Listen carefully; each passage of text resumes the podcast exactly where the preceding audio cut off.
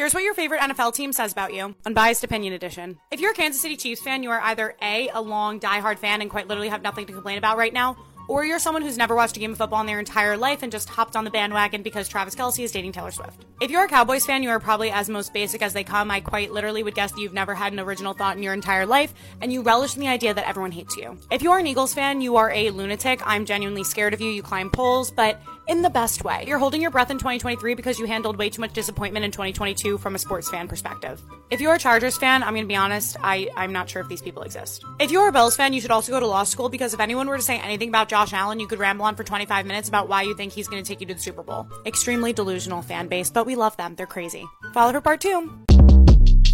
Short Cast Club